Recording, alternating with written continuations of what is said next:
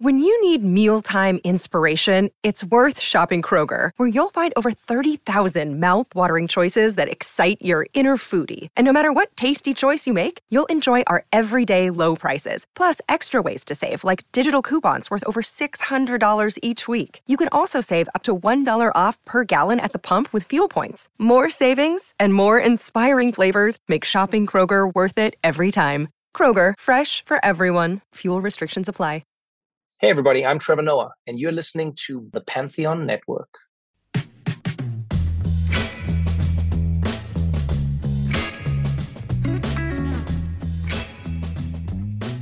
Hey everyone, today on My Rock Moment we have Roger Steffens. Now, Roger is a writer, actor, radio host, legendary reggae historian, and author of So Much Things to Say The Oral History of Bob Marley, which Rolling Stone headlined in its review as arguably the best Bob Marley book ever.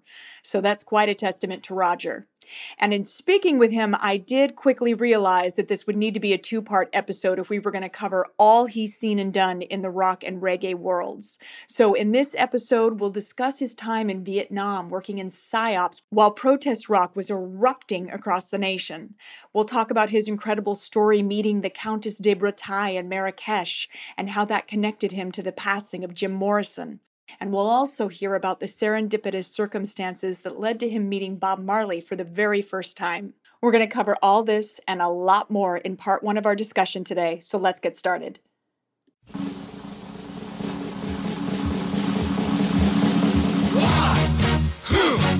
Yeah.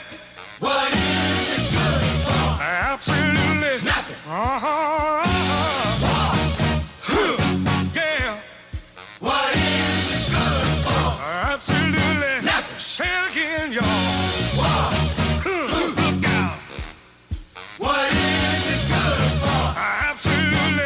Listen to me.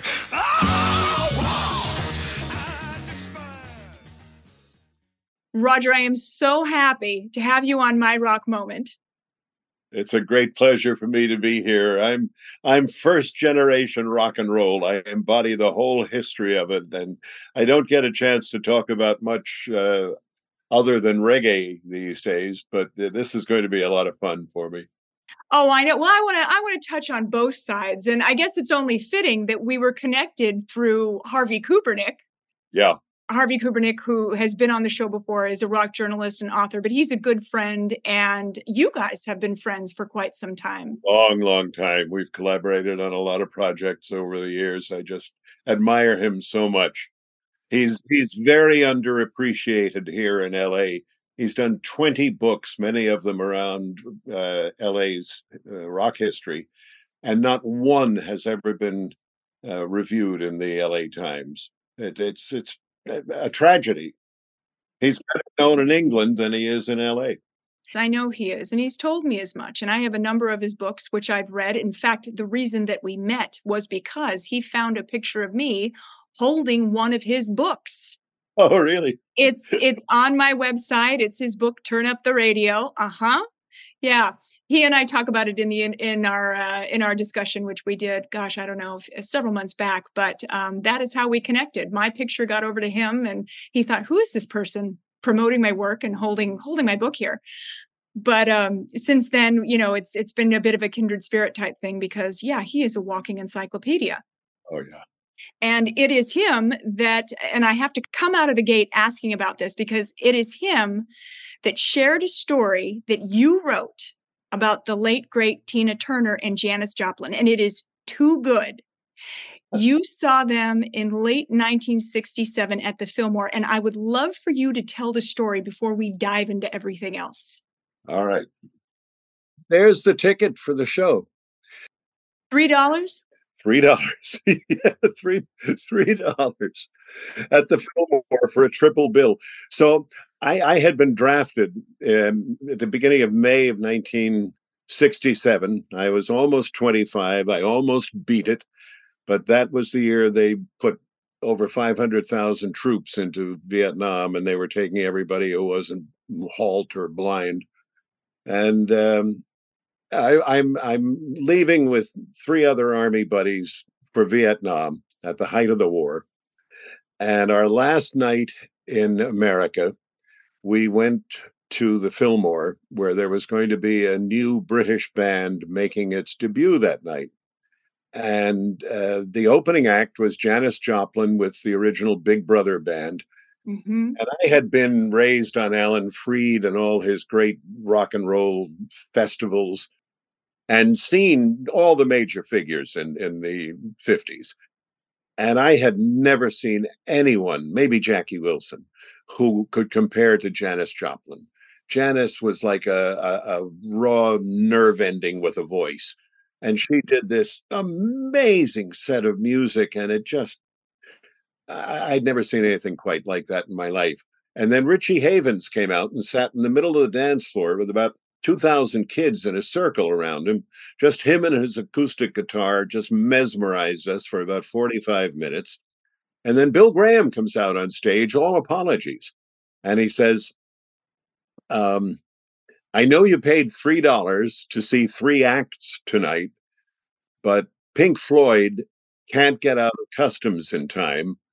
So I went to the hungry i and I got the band there to come and sit in for them. Please welcome Ike and Tina Turner. And Janis comes racing out of the dressing room with a full bottle of Southern Comfort in her hand. And she stands beneath Tina for Tina's entire set, killing the bottle. And at the end of that set, she decides spontaneously to do a second unannounced set of music.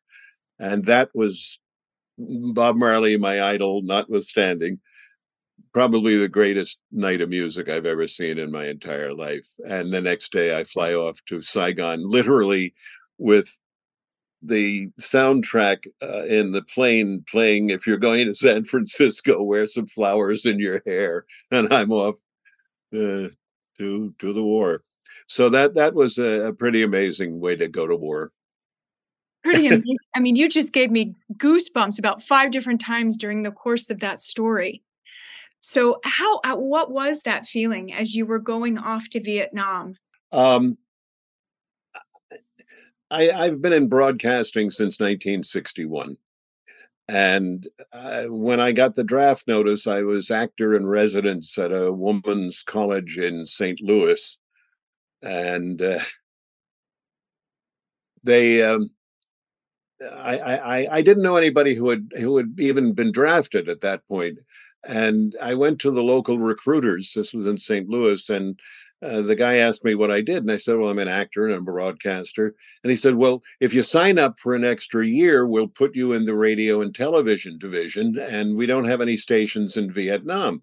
What he didn't say was yet they were building nine, and so I signed up for an extra year because he promised me that. And then after basic training, they sent me to a stenography school in Indianapolis. Oh my Which gosh. just so happened, luckily enough, to be the same little fort, Benjamin Harrison, where the radio TV school was, DINFOS, the Defense Information School. And that was the best training I've ever had in my life 12 intensive weeks. And at the end of each week, if you didn't pass the tests, you got sent back to your unit and shipped off to Vietnam. So it was a powerful incentive to do good in school. And um, so um, the last week of courses, my orders had been to go to Eritrea in Ethiopia, home of Haile Selassie. And uh, I had my shots and visa and all set to go. And everybody's orders were canceled, and we were shipped off to Fort Bragg to the Green Berets at the special JFK Special Warfare Center for three weeks of in, intensive indoctrination in psyops, psychological operations, propaganda warfare, and they trained us, Amanda, with Nazi films. The first and last classes were the four-hour version of Triumph of the Will, the Nuremberg rally film by Leni Riefenstahl. They trained us with Nazi films and said, now go to Nam, carry 80 pounds of loudspeaker backpacks into frontline combat operations and play surrender messages to the Viet Cong. And I got to Saigon and they looked at my typing speed and my uh, my IQ, and they said the colonel's typist is going home next week. Would you like to stay in Saigon and live in the air-conditioned hotel across the street from headquarters, or you could go out to the 9th Infantry Division into combat? so I said, no, I'll, I'll, go to the hotel. Then three three months later, the Tet Offensive broke out, and there were corpses on the sidewalk in front of our barracks every morning, and it was terrible. And I I started a refugee campaign that ended up uh, raising over 100 tons of food and clothing, uh, particularly from Racine, Wisconsin, where I had read poetry in the schools and everybody knew me. And they adopted me and I extended after my year was up to get an early out. So I was in Saigon for 25 months, but worked all over the country from the DMZ to the Delta. Never fired a shot, thank God. Then came back for a year and lectured against the war. And at the end of 1970, I didn't want to be an American anymore. I was so ashamed of the country. So I moved to Marrakesh and lived in the Medina and uh, that led to my uh, learning before the world knew that Jim Morrison had died. But we can get to that story later. I was with the people who probably killed him. Oh my God. But that, that's we're, we're out of context. The, the rock and roll story really starts in 1953. Honestly, though, we're not out of context in the sense that I felt like what was happening from a political standpoint and in the Oh, music just they were so parallel at that time. And Harvey may have told you, I don't know, but I teach a California rock history class uh, Mm. Bradley University, and I try and impart the intensity of the time on these kids. You know, these kids are 21 years old, 20 years old. And I said, you know, you just graduated from high school a few few years ago. Imagine that feeling that the moment you graduate, you might be shipped off to fight in a war you don't support for a country that you're not feeling too much love for right now. That couldn't nothing could be scarier at that time as a as a young teenage boy so my curiosity around you going to Vietnam not supporting our involvement in the war the music at the same time i mean protest rock was so big And it was what was blaring from every radio station in the states um, and otherwise and and that feeling of being over there But of course, music was censored too. Uh, the AFVN station, Armed Forces Vietnam station, uh, in my off duty time, uh, because a lot of my classmates had been assigned to the station there. Uh, so I, I hung out at the station in my off duty hours and did several different things uh, in the course of my work there. Here, here's a great piece of trivia for you. Uh, you know, Adrian Cronauer's story was told in Good Morning Vietnam, the Mhm. DJ that Robin Williams played. Mhm. And everybody in that morning slot from six to nine o'clock who succeeded Cronauer had to scream at 6 a.m. Good morning. Some jerk in the barracks who would turn the radio all the way up and wake everybody up way too early. And so everybody hated the morning jock after that. And do you know who succeeded Adrian Cronauer? who Pat Sajak pat sajak was the morning jock on AFVN yelling "Good morning Vietnam" in the aftermath of Adrian Cronauer. Really? Yeah. wow. Wait, while you were over there, or maybe after you were over there, I read something about you wrote nine meditations on Jimi Hendrix and Nam. Hmm. And I wondered if you could tell me a little bit about that. I think that was encompassed in a book, The Ultimate Hendrix. The Ultimate Hendrix, yeah, and it's been reprinted several times in uh, Vietnam anthologies.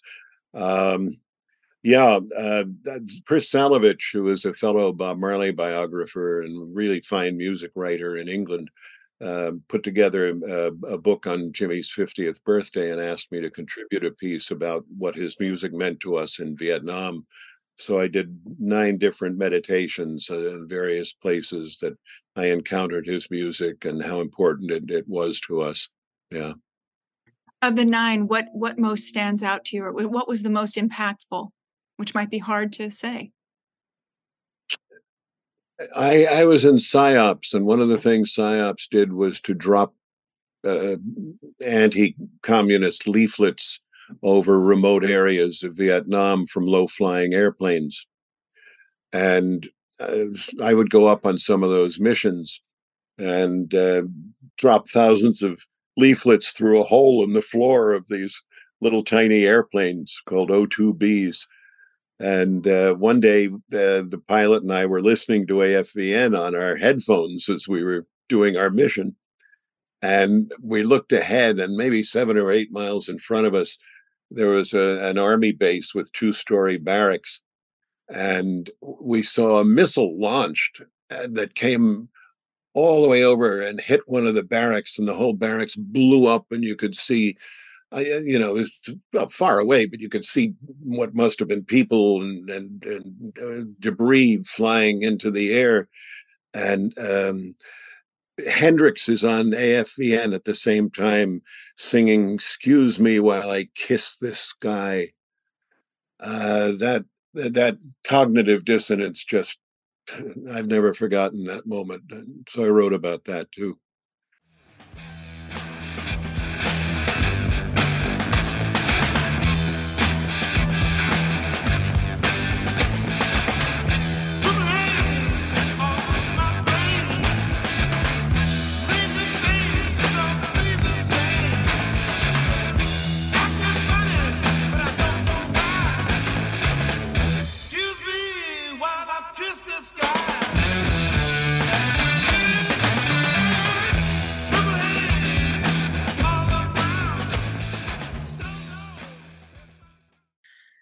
Was during your time in Vietnam that I think you picked up a camera as well, right? You started well, uh, documenting the, everything. The Tet Offensive in the uh, beginning of February of '68. Um, I, I wrote to friends in the states asking for help for the refugees who were living in front of my barracks in sewer pipes out on the street. Sewer oh. pipes that hadn't been laid yet. There were 52 families living in the sewer pipes, and every day there'd be one or two corpses out on the street in, in front of the barracks. So I wrote a letter to the editor of the Racine Journal Times, and he published it along with an editorial urging support from the students who had used to had heard me read poetry in the schools. I used to do a one-man show called Poetry for People Who Hate Poetry, and it was all living American writers and E. E. Cummings, who was too good to ignore, but Ferlinghetti, Corso, and and other beat writers. And I ended up doing that as a television show in 69 in Vietnam. Poetry for people who hate poetry with Staff Sergeant Roger Steffens. And um, the, the, the letter was published, and uh, two or three weeks later, two five ton trucks pull into the compound with these huge steel Connex crates, like nine feet tall crates, shipping crates, filled with my mail little tiny boxes all addressed to me from people in Racine. And I went into the colonel's office and I said, Sir, there's something outside you got to see. And he, I'm very busy, Private. I said, No, sir, you, you got to come outside. And he goes out and he sees these packages spilling out from the connexes. And he says, What the hell's that? And I said, Well, I, I, I think it's my mail and it's it's refugee supplies. And I promised my friends if if they sent me stuff, I would personally distribute it so it doesn't end up uh, in the black market. And I've got to send it all back because I'm so busy typing your letters all day. Come into my office, Steffens. He promoted me to Spec 4 on the spot, gave me my own Quonset hut, told me I could go anywhere in Vietnam from the DMZ to the Delta as long as I took pictures.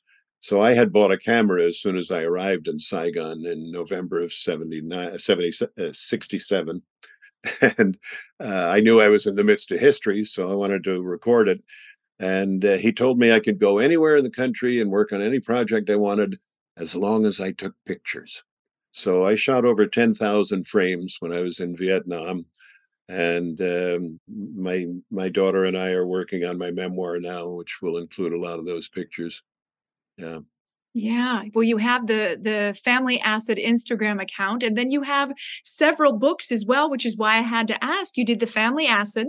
Mm-hmm. You did the Family Acid California, Family Acid Jamaica, oh. and then the zine Family Acid uh, San Francisco wow, you you've done your research. Wow. Oh no, I have. In fact, I read a really great um, review, and I would have to pull up the article. But the journalist who reviewed the Family Acid book itself said, and this was uh, beautifully said, so I, I have to read it. He said, "The Family Acid is a hike into the heart of an unintentional darkness, and its nostalgia is a crippling necessity, which reminds us that to be a master of one's own destiny."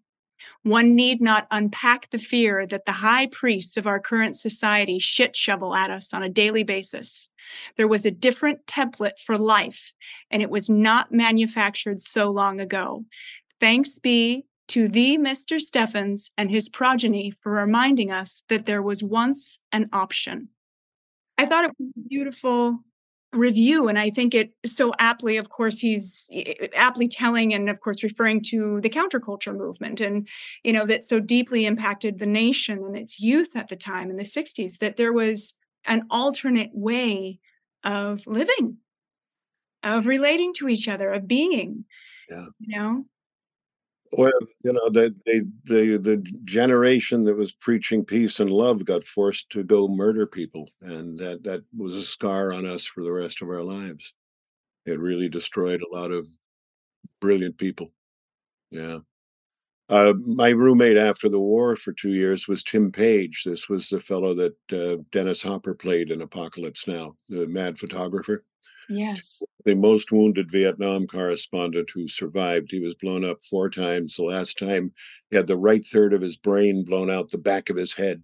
And he was basically left for dead, but he didn't die. And he was in rehab for almost two years and, and beat it.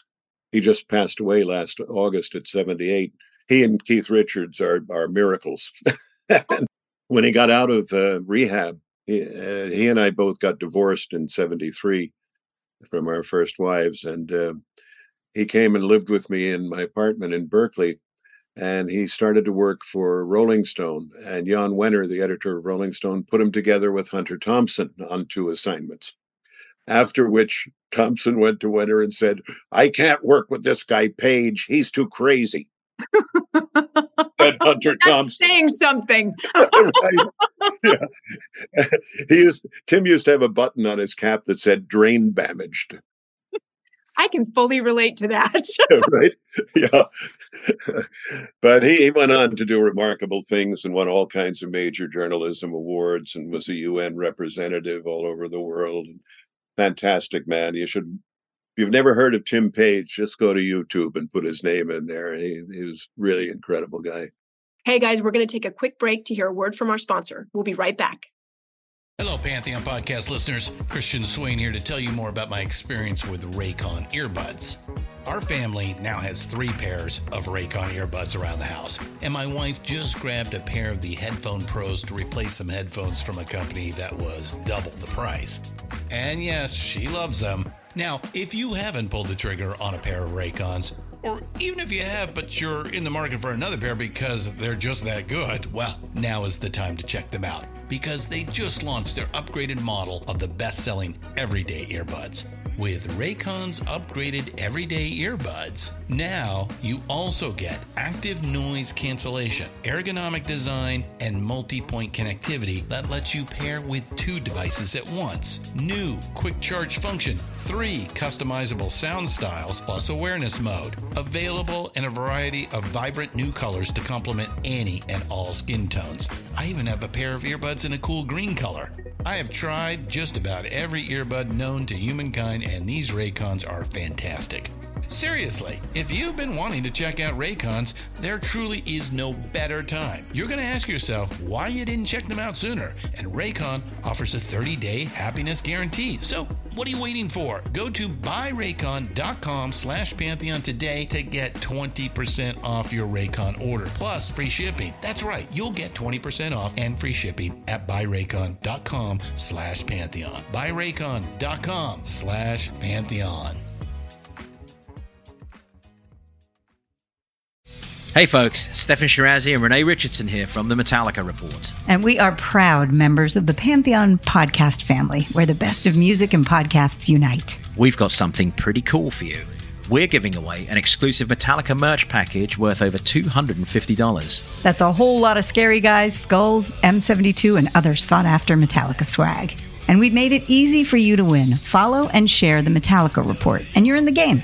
Go to pantheonpodcast.com slash Metallica, enter your email, and hit that button to be entered to win. And just like that, you're eligible for our monthly exclusive Metallica merch package. And guess what, rockers? You can enter every month. So just do it. And while we love our global brothers and sisters, the lawyers won't let us ship outside the U.S. All right, let's get back to the interview.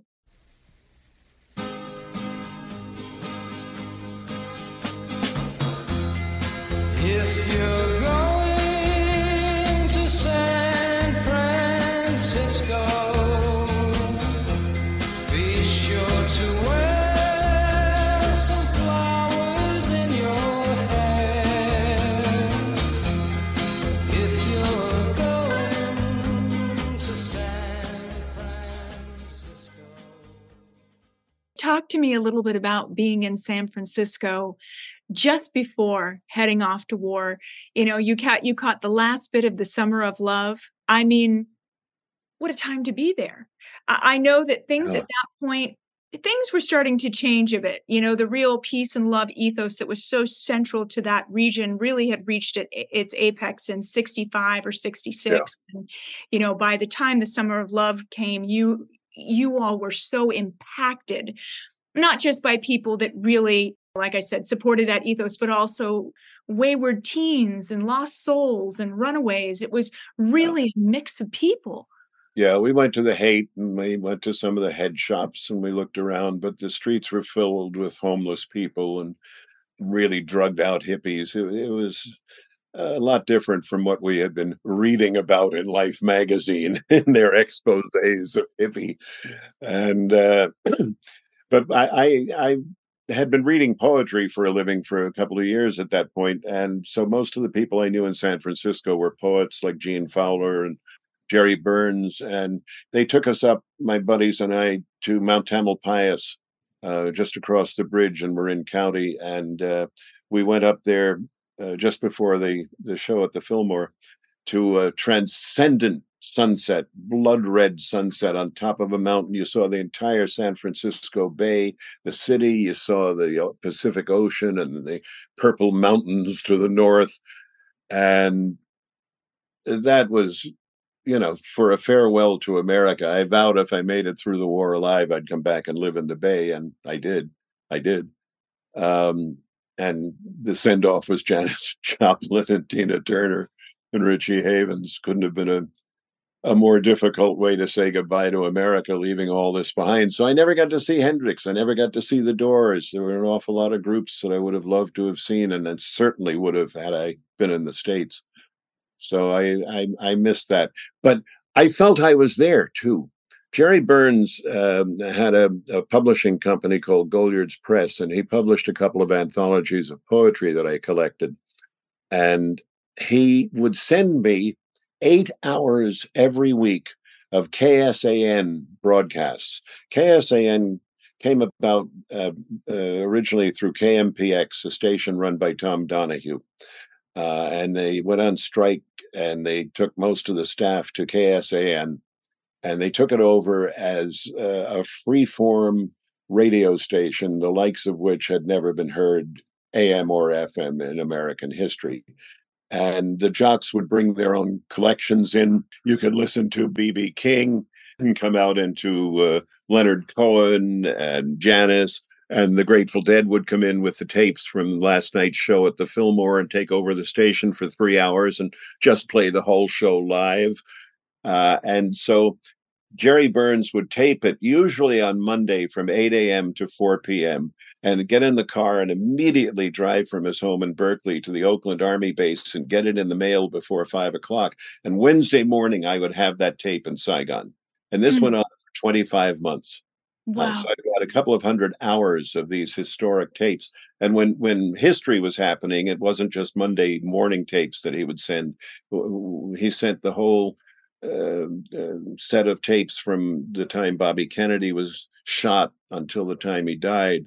So you were going through that, and he would leave all eh, everything intact, all the PSAs and the the the funny ads for you know wacky shoe stores on Fillmore Street and um, you you got such a sense of what was going on in the states and getting the real news from a man named Scoop Nisker who put together firesign theater style multiple uh, comments and and actualities and and great music and kitty records and uh, he he went and covered all the the great demonstrations going on in Berkeley and Oakland and San Francisco, and you really got a sense of what was happening in the real world through those KSAN tapes. So I, they were on um, a reel to reel mono, so I had four two hour tracks on those tapes, And as soon as they arrived, I started making cassettes off the reel to reel and gave it to guys going out into the field so that they could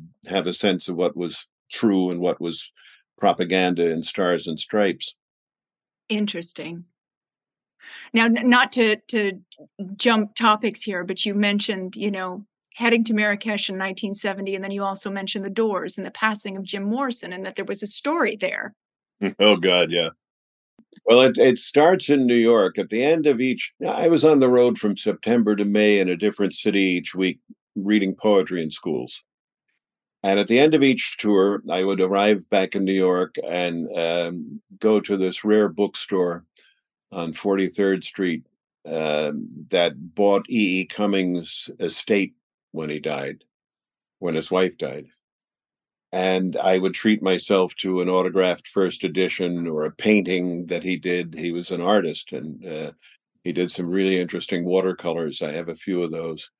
And um, at at the end of my tour in 60, in 1970, when when I was speaking against the war, um, I went to to the store, the Gotham Book Mart, and Andy Brown, who had just bought the the store, um, I said, I, I, don't know when I'm going to see you again. Um, I'm I'm going over to uh, to live in the south of France. And he said, Why? I said, Well, I want to learn to speak French. I want to live in a warm place. And he said, Well, you have any idea how expensive it is there? He says, I just came back from Marrakesh and I bought a huge uh, rare book collection from the Countess de Breteuil. And uh, you could live there for about 20% of what it would cost to live on the Riviera. And the food is great and it's warm. And I'll give you a letter of introduction to the Countess. So that happened, and we became. I was with my first wife, who was a war correspondent. I met on the island of the Coconut Monk in the middle of the Mekong River. That's another story. So we we looked the countess up as soon as we got there and we became very dear friends with her she lived in a 40 room palace with the biggest private cactus garden in north africa. Her late husband the count de Breteuil uh, one of the richest men in the world uh, owned all the francophone newspapers in french colonial africa. And she had a son who was about to turn 21 and inherit the title. And he was off um, in in school um, in the States.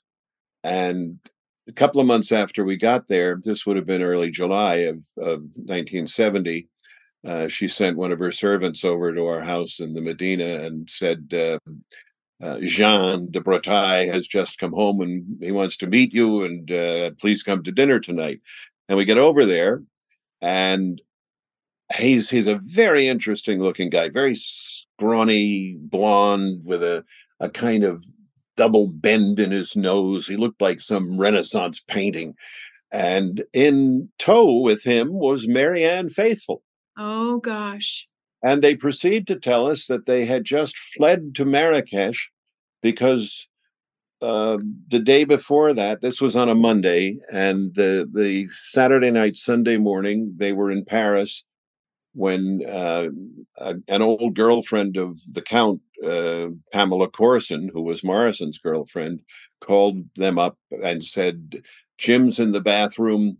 The door is locked. I can't get it open. Come over and help me.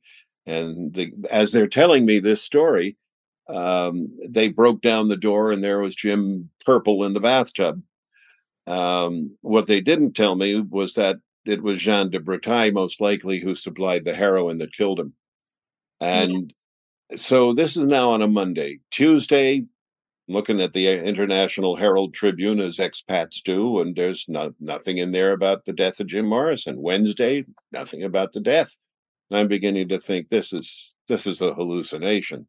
The two of them are spaced out on heavy drugs and uh, they, that this can't be true. How can they keep this secret for so long? Finally, Thursday, the news breaks, and he's already buried in Père Lachaise by that point. So I'm in a lot of the books because of that. Jim uh, John Densmore was on my Sound of the '60s radio show on KCRW here in LA back in the '80s, and I I, I told him that story, and he asked if he could reprint it in the book he wrote about Jim and the Doors. Um, So it's it's just a sad sad story. Did you believe their account of what happened? Not until I read the obit. Because if he was the one that supplied the heroin, Yeah, yeah, that that, was made up. But how how could I know at that how time? did you know?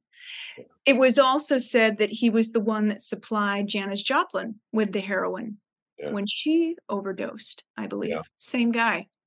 What a waste.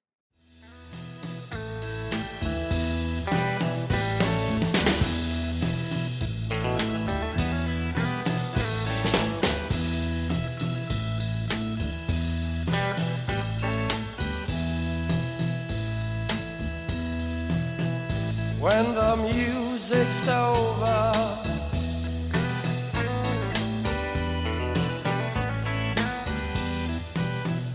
When the music's over here.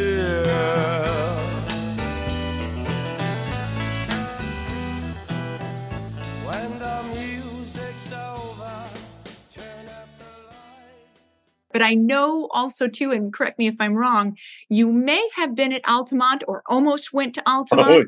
Oh, yeah. we got within seven miles, and the highway turned it into a parking lot.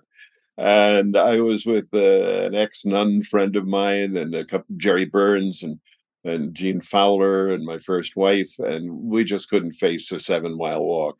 And at the last possible moment, we turned around and and headed back to the city. So I almost was there. There was the week I got out of the army.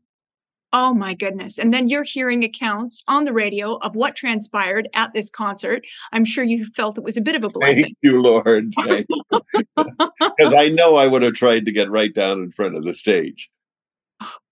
Yeah, right in the line of fire. yeah precisely. And speaking of the Rolling Stones, I know, and I know I'm I'm, I'm almost kind of segueing into um, uh, reggae here, but before we dive in completely, you did work with Keith Richards on an album. Uh, yeah, a, a beautiful box set. Uh, the two hundred fifty dollar version of which is in a wooden box with a, a drawing that he did. Um, yeah, uh, Wingless Angels. He he. They did Goat's Head Soup. Um, what was that? 72, 73 in in Jamaica, and Keith fell in love with it and bought a house near Ocho Rios on the north coast, and he used to hang out uh, down on the water's edge with a bunch of fishermen. And there was a guy there, the Justin the fisherman, and there was uh, Sister this and Ross that, and uh, he he hit a vibe with these guys and uh, invited them back to his house. And they got so close that they finally moved the sacred Nyabingi drums of the village into his home for safekeeping and uh, they would they would jam all day long and he finally started recording these sessions and he made a, a rather crude album um, uh, i think most of it was recorded on a cassette called wingless angels and then he wanted to go into a studio with them years later because this was the last vestige of that pure africa influenced music that became the basis of reggae and uh, he he hired a studio not far away from there, and they recorded a bunch of things. And he wanted to um, have a video to go with this special package, and he asked if he could come here to the archives and and film something here. And that was a day I'll I'll never forget. That was pretty off the wall. We had a rider with all the things that had to be here for him. You know, bottle of Stoli, uh, um, rolling papers and uh, a six pack. Uh, I think it was Red Stripe and uh, all kinds of uh, uh, things that would would make him happy. and, uh, And how was he uh, as a person working with him? well, I, at one point he got overwhelmed as I was taking him through the archives. And uh, he he had to go cool out in, in our son's bedroom. Uh, we we were vetted early in the morning by Jane Rose, his manager, and his bodyguard, who also worked for Yoko Ono, and they had to come and check the house out and make sure it was Keithable. And uh, so he he ran off to to cool out in our son Devin's room for a while, and then he came back down, and we filmed a, about a forty five minute interview. Overwhelmed by all the memorabilia and everything? Yeah, yeah. What year was this? Um, I think it was 2011. 2011. Yeah. Blurry. Well, that's probably a good segue. I did want to talk about your reggae. I mean, how could we not? You know, and and I mentioned it, you know, in the uh, in the intro to the episode. But you are the leading historian of all things reggae. Bob Marley, you have or had, I think it's now a different house, but you had six rooms in your home. How many? Seven. Seven. Seven rooms in your home devoted to um, reggae memorabilia. and Bob Marley. What was it about reggae? What was it about Bob Marley? Well, it, it, it- being so interested in poetry all my life, you know, poetry poems are the best way to say things with words. And I, I ran across uh, a quote from Baudrillard, um, which sounds terribly pretentious to say, and I don't mean it to. it's such a good quote. Baudrillard said, "Poeticism is language's insurrection against its own rules." Isn't that nice? Yeah. And so I, I, I love language, and you can feel language when it's right in your mouth. As an actor, I'm always looking for the best thing to to say in the best way.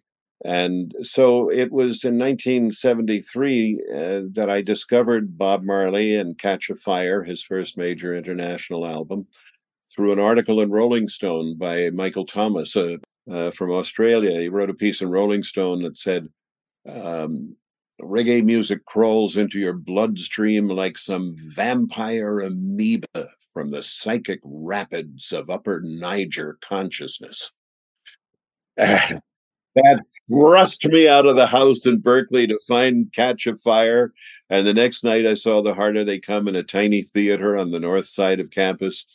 And when the bong scene came on, everybody in the theater lit up. And there was so much smoke, you couldn't see the screen. And on the way home, I bought the soundtrack, and my life changed forever. But it was hearing the language of Bob's poetry that attracted me even more than the beat of the music. The secret of reggae is that it is the beat of the healthy human heart at rest. Oh, And so it's what the babies hear in the womb, and, and that's why they and dogs respond to it so strongly. Um, and that article introduced reggae to to North America and uh, changed my life. So hearing uh, my wife's favorite song is uh, Concrete Jungle, which opens that album, and it was groundbreaking because it opens with a lead guitar, and up until that point in reggae music, there was no lead guitar. hmm. So that was a Chris Blackwell innovation on the overdubs he did with the original tracks that he got for Catch a Fire. So, and it was rebellious. I love doo wop. We didn't get into my 50s background at all. I have so many stories from the 50s and Alan Freed. I met him several times. I wanted to be Oh. Alan Freed when I grew up. We have to talk about these. we have to talk about that yeah so um it, it was the the harmonies of doo-wop combined with the folk and and dylan-esque music of the 60s the the protest music of the 60s with a spiritual overlay calling you to a higher consciousness heights literally means higher heights Hmm. that that took my breath away and then i uh, living in berkeley i had access to a lot of imports at uh, Sure. Power Records and other places, and uh, there were anthologies of Jamaican albums uh, filled with '60s recordings. And I learned very quickly that not all of reggae was transcendently beautiful. That there was an awful lot of crap there that you had to separate the wheat from the chaff. And there, there was a, a reggae record store on Fillmore Street in San Francisco in 1973, run by Ruel Mills, who was an old spar of Bob's from Trenchtown. And he he didn't have a lot of records, but whatever he had was just pristine and perfect. And you'd buy this stuff just for the names, Ras Michael and the Sons of Negus, and uh, Count Ossie and the Mystic Revelation of Rastafari. Uh, And when you say it with your radio voice, I mean, yeah, you get sucked in. You sucked in and and when we got to know each other he would bring me into the back room where he had other things for sale and would partake and listen and he'd explain the history of each of these artists to us so for a lot of people duppy doug went and lance linares and i we're the west coast three Um, that was our early education, right from Trenchtown, and we owe this man a, a great deal of thanks after all these years.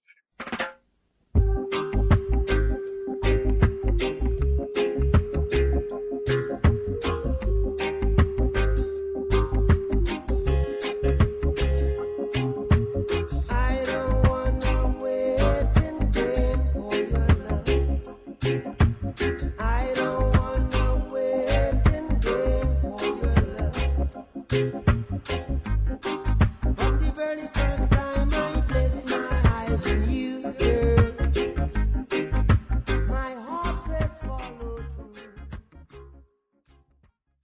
have a great story about meeting Bob Marley the first time. Yeah, yeah. It's in Yeah. Big Sur, I believe. Yeah, I had been hired in six in '78 by a couple of Hollywood screenwriters uh, to novelize two screenplays, and we rented a cabin on a mountaintop in Palo Colorado Canyon. Looked a mile down the canyon into the ocean, and boy, uh, talk about a creative summer. I wrote two novels in three months, and Oh in the middle of that summer, we learned that Bob was coming to Santa Cruz to do sh- two shows in one night. So we got tickets for both of them. And when we got there really early, uh, there was a guy handing out um, handing out posters advertising a show three nights later at um, the Greek Theater in Berkeley. But anyhow, we went to the show, and I got this poster under my arm, and we walk into the hall, and uh, it, it's like a high school gym. There's there's bleachers on three sides and a very low stage, maybe just three feet high, and in the middle of the dance floor is a soundboard. And there was a tall, skinny, light-skinned guy with a couple of dread sprouts starting to come out of his head, and I figured he had something to do with the Wailers, so I walked up and I said, "Excuse me, sir." Are you going to do Waiting in Vain tonight? And he looks at me kind of funny and he says, Why? And I said, Oh man, that's my favorite Bob Marley song, especially that incredible lead guitar line that, that Junior Marvin plays. And he says, You want to meet Bob? Well, yeah, yeah. And I bring my wife. He says, Sure. So we go walking down this long corridor to get backstage. And he says, What's your name? He says. And I said, I'm, I'm Roger. This is my wife, Mary. He says, Hi, I'm Junior Marvin. Oh, So I said the right thing to the right guy at the right time. And we go in the back room, and there are four big cafeteria tables pushed together to make a gigantic table. And everybody is this far from everybody else, and nobody's saying anything to anybody. The whole band is around the table, and Bob, and each of them has a, a mound of herb in front of them and a pack of rolling papers, and it's dead silent. So Junior sees the poster and he says, why don't you ask Bob to sign your poster? I go, oh, oh right, right. so he takes, I mean, I was speechless. And he takes me around the table to the other side, and Bob is in the chair like this, and he's well in the heights, in the heights. So I go up and uh, I- I said, Bob, uh, are you going to do uh, Waiting in Vain tonight? And he looks up and he goes, uh, maybe but he never did it live because the i3 wouldn't sing it behind him because they thought it was about Cindy Breakspeare, his mistress at the time, Damian Marley's mother. So his greatest song never got performed live, maybe once. Is it about her? No, he didn't even write it. It was uh, written by Tyrone Downie, one of his keyboard players. So where did that misunderstanding come from? The lyrics. It's been three years. I've been waiting on your line. He'd been living in the same building with her for three years Tough Gong. And yeah, I mean, Really? So out of an allegiance to Rita, they just vetoed it. Yeah, well, Rita and Judy wouldn't sing it. Uh, Judy stood out with Rita, and you know, the, here's another great, great piece of trivia for you. The album of the century is "Exodus" by Bob Marley, according to Time magazine. The I3 don't sing on it. It's Marcia Griffiths, triple tracked, doing all three voices. Really? Yeah, that's in my new book. My latest book. I shouldn't say new. It's not new anymore, but this is so much things to say. The oral history of Bob Marley. So there's a lot of things in this book that have never appeared in print before, and a lot of people who never talked to a reporter before finally agreed to talk to me. I'm in the midst of reading that right now. Oh, are you? How There is are you? so much. I'm about halfway through. Are, are you up to the shooting yet? Not up to the shooting yet, but you know what's interesting is I had Jim Berkenstadt on my show here, and he's the rock and roll detective, and he did a book on some of the greatest rock and roll myths, and one was on the shooting of Bob, the assassination attempt on Bob Marley, and was the CIA really involved? Yes, and and Jim is a he's a lawyer, and I mean he he really went to town in getting his facts straight and definitively being able to answer yes or no. And I'm I hope sure he came up with no. Oh, you know, he did. Very much so, and substantial evidence to Enough back everything up. Oh, great guy. You guys would get along fabulously. But I read this chapter and we talk about it in the episode. Um, it was fascinating. I mean, the way he was he was able to pull documents from the CIA assassin's handbook and the certain tenets you had to adhere to, and that these assassins adhered to none of them.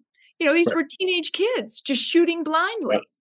Yeah, the, the the greatest proof of the fact that the CIA wasn't involved in it is that Bob survived. Right. They don't leave until they get their man. And this was a point blank shooting of Bob that came right across his heart and the bullet lodged in his arm and he went to the grave with the bullet in him. He went to the grave with that bullet because he was afraid that if it was dislodged, he wouldn't be able to play play guitar or what what in the world? I don't know about that. Oh. I don't know. That that whole story to me is absolutely incredible and he had some sort of um what's the word i'm looking for Vision. premonition vision Three nights before he had a dream or a vision of his mother as the object of assassins. And when sh- the assassins came for her, she froze and the bullets just missed her. And when the guy turned to shoot Bob, he remembered that. And in the vision, his mother said, Don't run, don't run, twice. Don't run, don't run. We we played that interview clip that he did with Gil Noble in 1980 uh, at the Bob Marley exhibition that I just spent five months working at. They, there's a i want to touch on that I, I- I did 65 Life of Bob Marley talks in five months um, at the uh, Bob Marley One Love experience that Jonathan Shank created. It started in London, then went to Toronto, and, and was here for five months in Hollywood. Uh, 15,000 square foot immersive exhibition, and I led two tours on Saturday and two on Sunday, all through the exhibition, telling Bob's life story, telling the true story of Bob's life.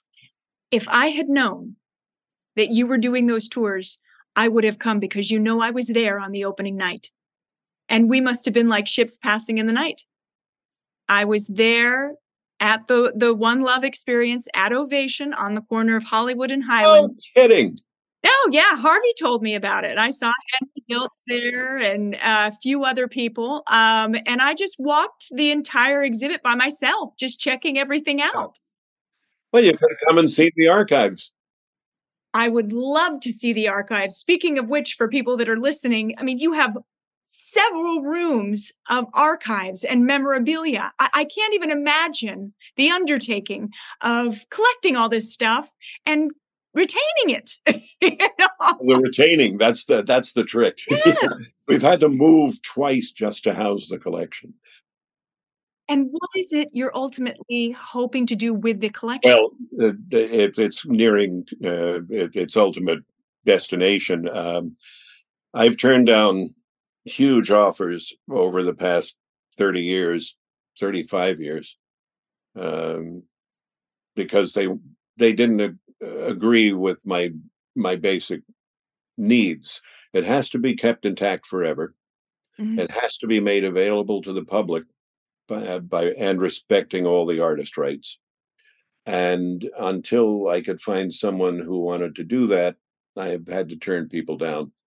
But a man named Joe Bogdanovich, who I've known for about 40 years, he used to be a huge fan of the Reggae Beat show on KCRW that I did with Hank Holmes.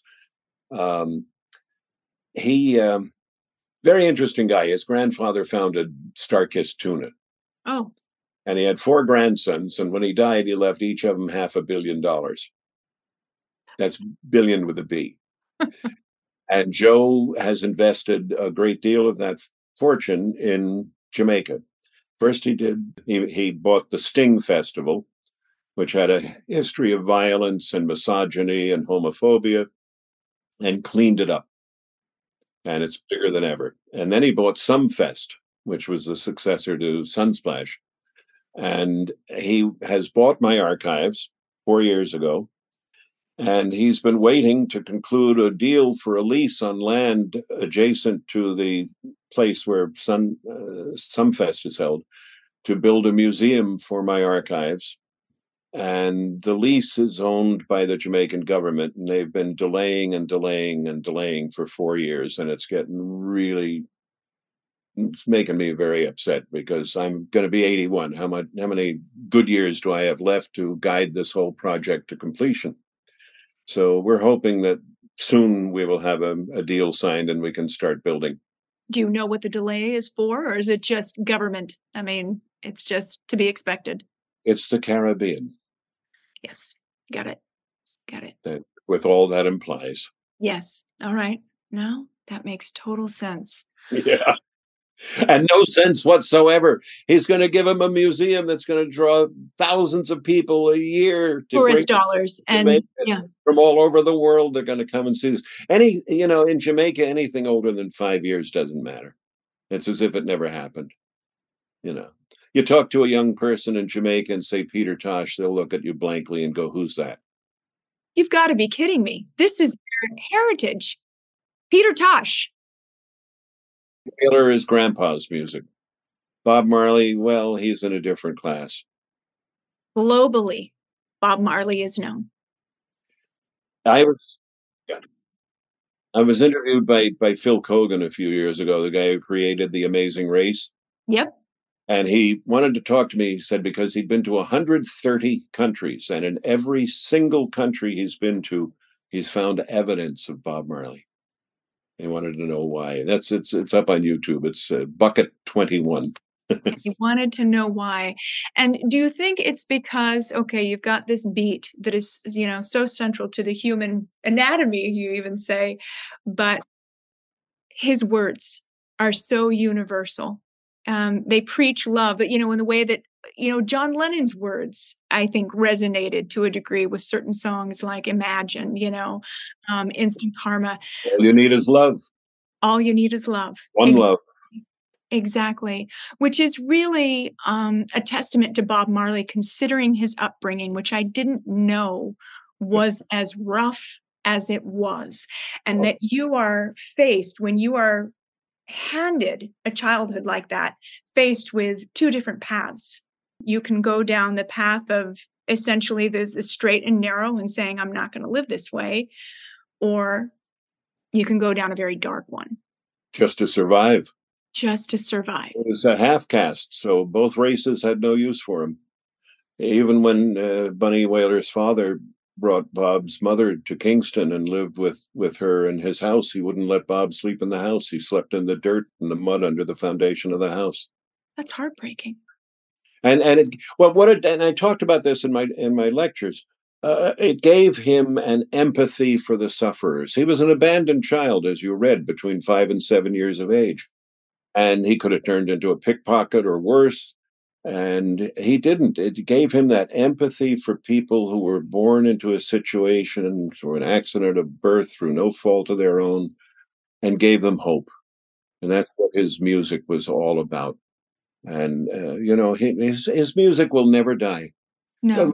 Uh, the last talk I gave was on uh, May 20th, and I checked Billboard that week, and the number one reggae album on the Billboard reggae chart was Legend, which came out 39 years ago. So that that's and and for me, the greatest part of being able to conduct those those talks with the the people who came was that over 50% of all the people who came to the exhibition were Black Americans. And that was the audience that was impervious to Bob. A lot of black music stations never played a note of Bob till the day he died. Why? And, um, 1970s Sly Stone, glam, glam R&B, fur coats, bling. They don't want to hear about going back to Africa.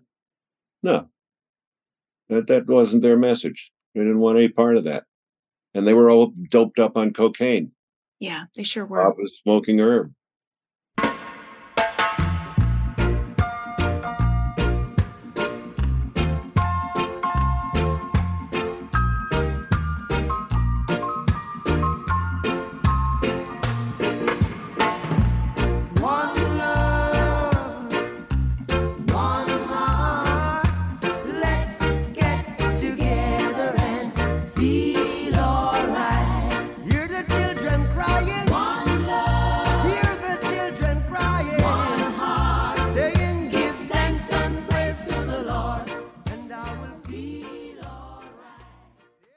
Okay, thank you everyone for tuning in to part one of our discussion, and of course, a big thank you to Roger as well. Now, next week, you can check out part two of our episode where we discuss his reggae show, Reggae Beat, on KCRW. I'm sure many of you listened to it. It actually became the most popular non commercial radio show in LA, according to the Nielsen ratings. We're also going to talk about Alan Freed and his love of 1950s rock and roll, LSD, and an unforgettable trip to Jamaica where he was nearly pickpocketed by a well known reggae star. Now, he won't say who, maybe you can figure it out. I don't know. But again, thank you for listening, and we will see you back here next week for part two.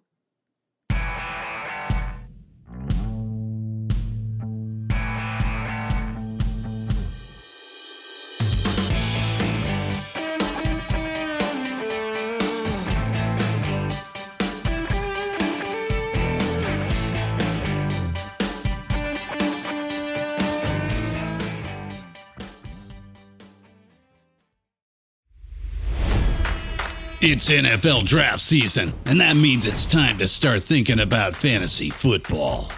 FantasyPoints.com features industry leading experts and prognosticators using proprietary hand charted data to help you score more fantasy points. FantasyPoints.com is the place to go for whatever kind of fantasy football you play. Whether you play fantasy football, daily fantasy sports, or do a little bit of everything, Fantasy Points has the meticulously researched content to guide you to victory. And why wait for the fall? Fantasy Points also covers the new spring football league, the UFL. Join the guru, John Hansen, Scott Barrett, Joe Dolan, and other massive names in the fantasy football universe with an exclusive offer. Use code Pantheon for 15% off any fantasy points package, including the all in package, with access to every article, tool, and data nugget that Fantasy Points has to offer. That's fantasypoints.com and code Pantheon for 15% off at Fantasy Points. Fantasypoints.com, code Pantheon. Score more fantasy points.